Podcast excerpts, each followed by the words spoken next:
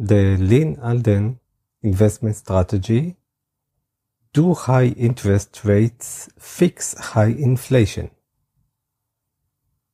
Published on June 2023.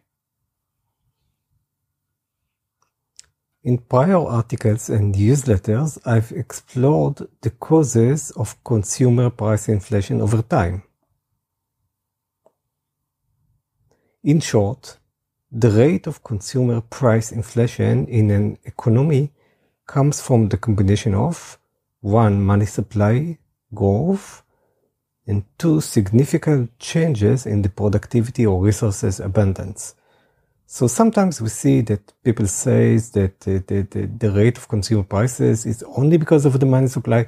Sometimes we see it's in changes in how much uh, productivity gains we get because if we get more productivity, then we need to pay more because we get more. Okay, so so basically the claim here is that it's coming from two, the rate of consumer price inflation. The inflation is coming from two things both the increase in money supply and also the, the, the changes in productivity and resources abundance.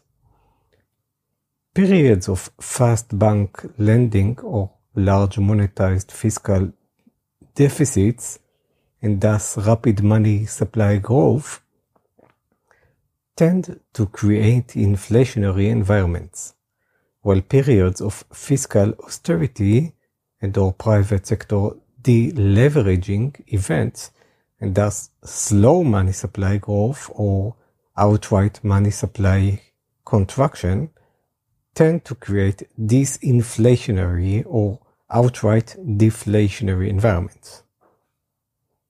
Periods of technological stagnation, societal dysfunction, the need for resiliency over efficiency war, and scarce natural resources tend to all contribute to the experience of inflation due to their negative effect on the supply. So we reduce the supply.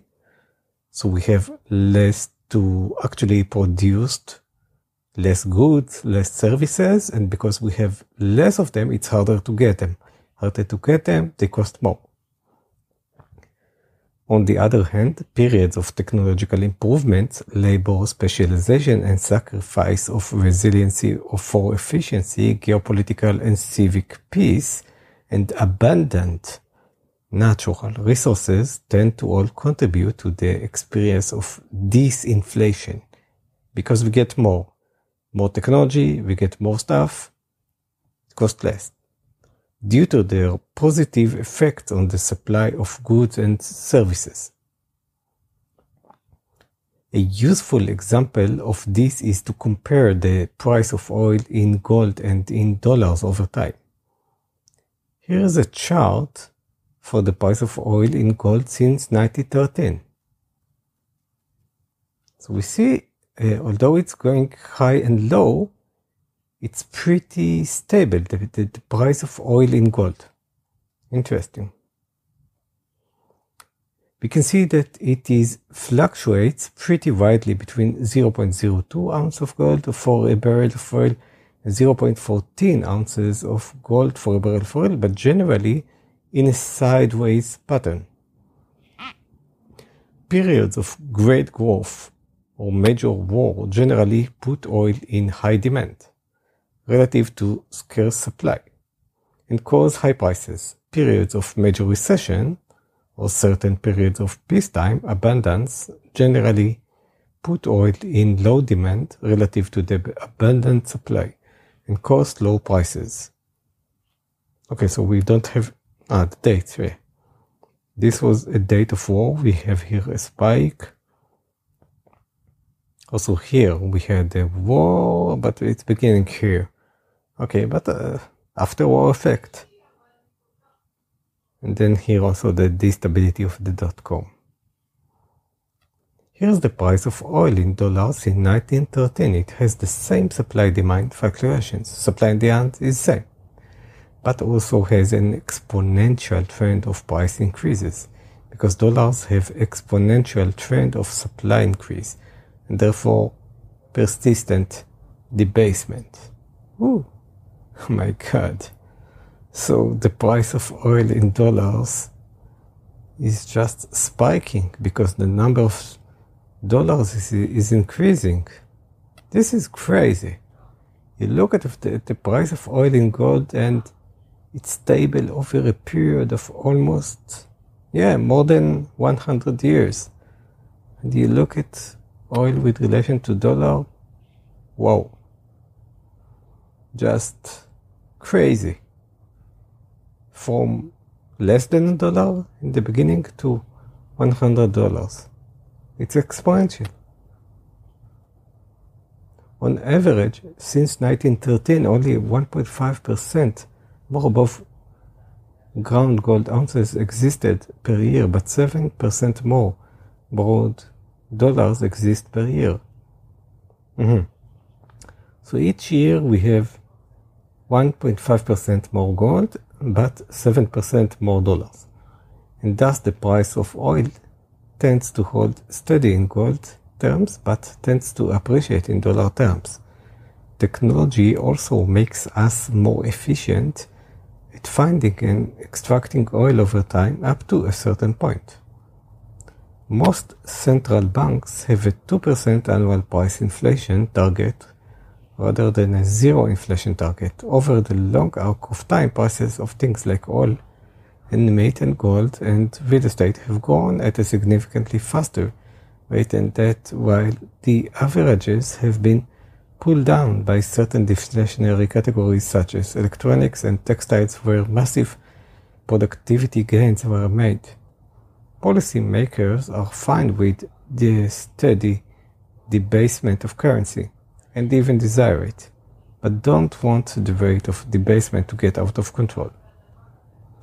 That being said, within the context of the existing financial system, what should central banks do when significantly above target price inflation does happen? So in recent years, we had the inflation getting out of target. Let's say the target was 2%. What did they do? This has been one of the hot macroeconomics discussion topics over the past couple of years. Critics of current monetary policy have become a modern day form of Monday morning quarterbacking finance oriented people all have an uh, opinion on what Federal Reserve Chairman Jerome Powell should be doing differently than he is at any given time. The problem, of course, is that central banks can only affect a subset of the causes of inflation.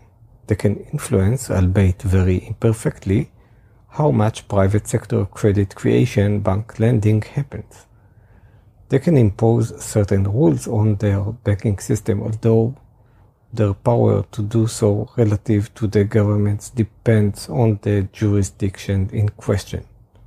They can print money to finance their government's fiscal deficits, and in some contexts are forced to, or they can try to do the opposite for brief periods of time by avoiding the purchases of bonds or even selling some of their existing bonds. In some contexts, uh, they have the authority to monetize mortgages and or corporate bonds and equities.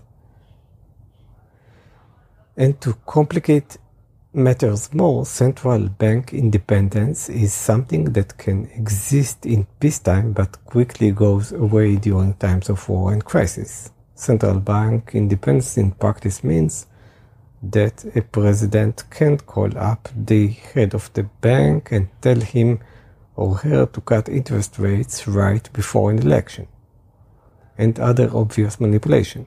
However, central bank independence does not hold up well during actual crises. A central bank will almost always facilitate monetization of government deficits during war or sovereign bond crisis, and even if it somehow resist such a thing, it can be compelled to do so by lawmakers. This article examines under what context raising or lowering interest rates can quell or exacerbate money creation and peace inflation. Sources of money creation. How is money created? In the current financial system, the majority of broad money creation happens due to a combination of fiscal deficits and bank lending. And the magnitude of those two sources relative to each other changes over time. In the 1940s and 2020s inflationary periods, most of the money supply growth was from fiscal deficits related to the war and the pandemic stimulus respectively. In the 1970s, most of the money supply growth was from bank lending relating to demographics primarily. A lot of analysis gets confused or talk past each other about how to fight inflation when they are unknowingly referring to very different causes, sources of inflation. These charts show three-year rolling averages of US fiscal deficits, blue line, new bank loans, orange line, and broad money supply growth, gray line. Mm-hmm. So fiscal uh, deficits, lending in orange, we see it's uh, revolving around something with specific wars and pandemics causing spikes in the fiscal deficit. So now we were at a high and we'll probably get back to this average. This chart shows broad money supply and CPI changes over a five-year rolling period. So the the orange is the CPI, the inflation. The blue is the deficit. Okay, so we see a spike, a spike, a spike in blue, and then suddenly also a spike in inflation. You also see that that uh, the orange line is late in the game. So we have the blue line of the here, the, the, the, there was increase in deficit and only then afterwards there was increase in inflation.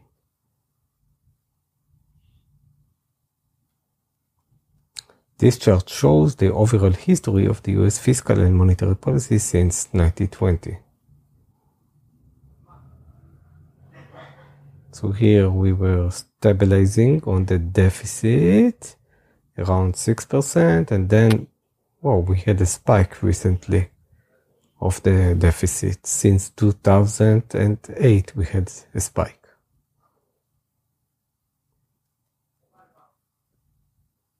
a century of US debt so the percentage of US debt out of GDP we are pretty high it's rising. It began somewhere around uh, around 100% then went lower than 100%. Now we are we were almost at 300% just before the 2008 crisis. Now we're at not too good, 250%. If you're not familiar with the mechanism for how both fiscal deficits and bank lending create broad money, I recommend that you read my article on money creation and then return to continue reading this article. At the current time, Fed Chairman Jerome Powell is treating the 2020s, which is fiscal driven inflation, in high public debt environment as though it's like the 70s which was lending driven inflation in the low public debt, he's sharply raising interest rates to try to quell bank lending, even though bank lending wasn't the cause of this inflation. So she's saying that that we are raising the interest uh, uh, in order to decrease the bank lending, but we said that there are two causes right? One is the bank lending and the other one, which is the deficit. Depending on how certain factors play it, it can result in some unintuitive outcomes.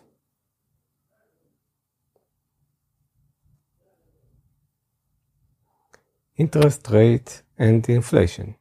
Raising or lowering interest rates can affect money creation and price inflation, but only in indirect ways. Some people assume that high interest rates are both necessary and sufficient to cure price inflation, but that's not historically the case. In some contexts, it's neither necessary nor sufficient. They're just one tool among a few others in central bank toolbox. Here are short-term interest rates vs official consumer price inflation. So we see the short-term interest rates. In red, it's getting from the 40s to the 80s. The interest rate is getting high, but we see some spikes on the CPI. There is some relation. It looks like the interest rate is preceding even. Yeah, it's preceding the the CPI. I mean, the interest rate here gets higher and then the CPI. So we're, and we're calming it down. So first the CPI went down and then the interest rate went out here. Put another way, here's the scatter plot of the sampling of inflation and short-term rates over that period with inflation on the left axis, interest rate on the bottom axis. So inflation is here and interest rate is here. So we see that the higher the inflation rate, the higher, the more points we get on the right. Here, when we have very low inf uh, inflation rate, we here we don't get any points. We didn't need to raise the interest rate. There's rather weak correlation. Central bankers usually raise interest rates in response to high price inflation. But we also see periods of no correlation, such as the 40s. That's because interest rates are just one of many variables that impact inflation and only in specific ways. At a 2022 investment conference, Stanley Druckenmiller said that once inflation gets above 5%, it's never come down unless the Fed fund rate has gotten above the CPI. It's rather that I will disagree with the greatest macroeconomist trader of all times, but he happens to be factually incorrect on that one likely due to not looking back far enough in the data and therefore using the word never a bit too loosely in the 40s the inflation came back down to historically normal levels while the Fed was holding interest rates well below. So here we see the interest rate pretty low. Yeah, very low and we have periods of high inflation and low inflation. So this is to support the fact that we didn't need to raise the interest rate to make the inflation get lower here.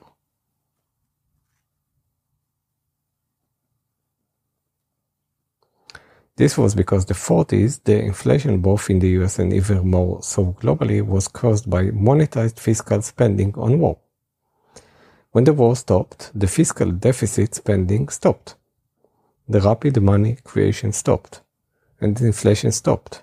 Some of the money they spent went toward creating more supplies of industrial goods, especially as many factories were repurposed after the war. As the war ended, global supply chains improved and productivity returned.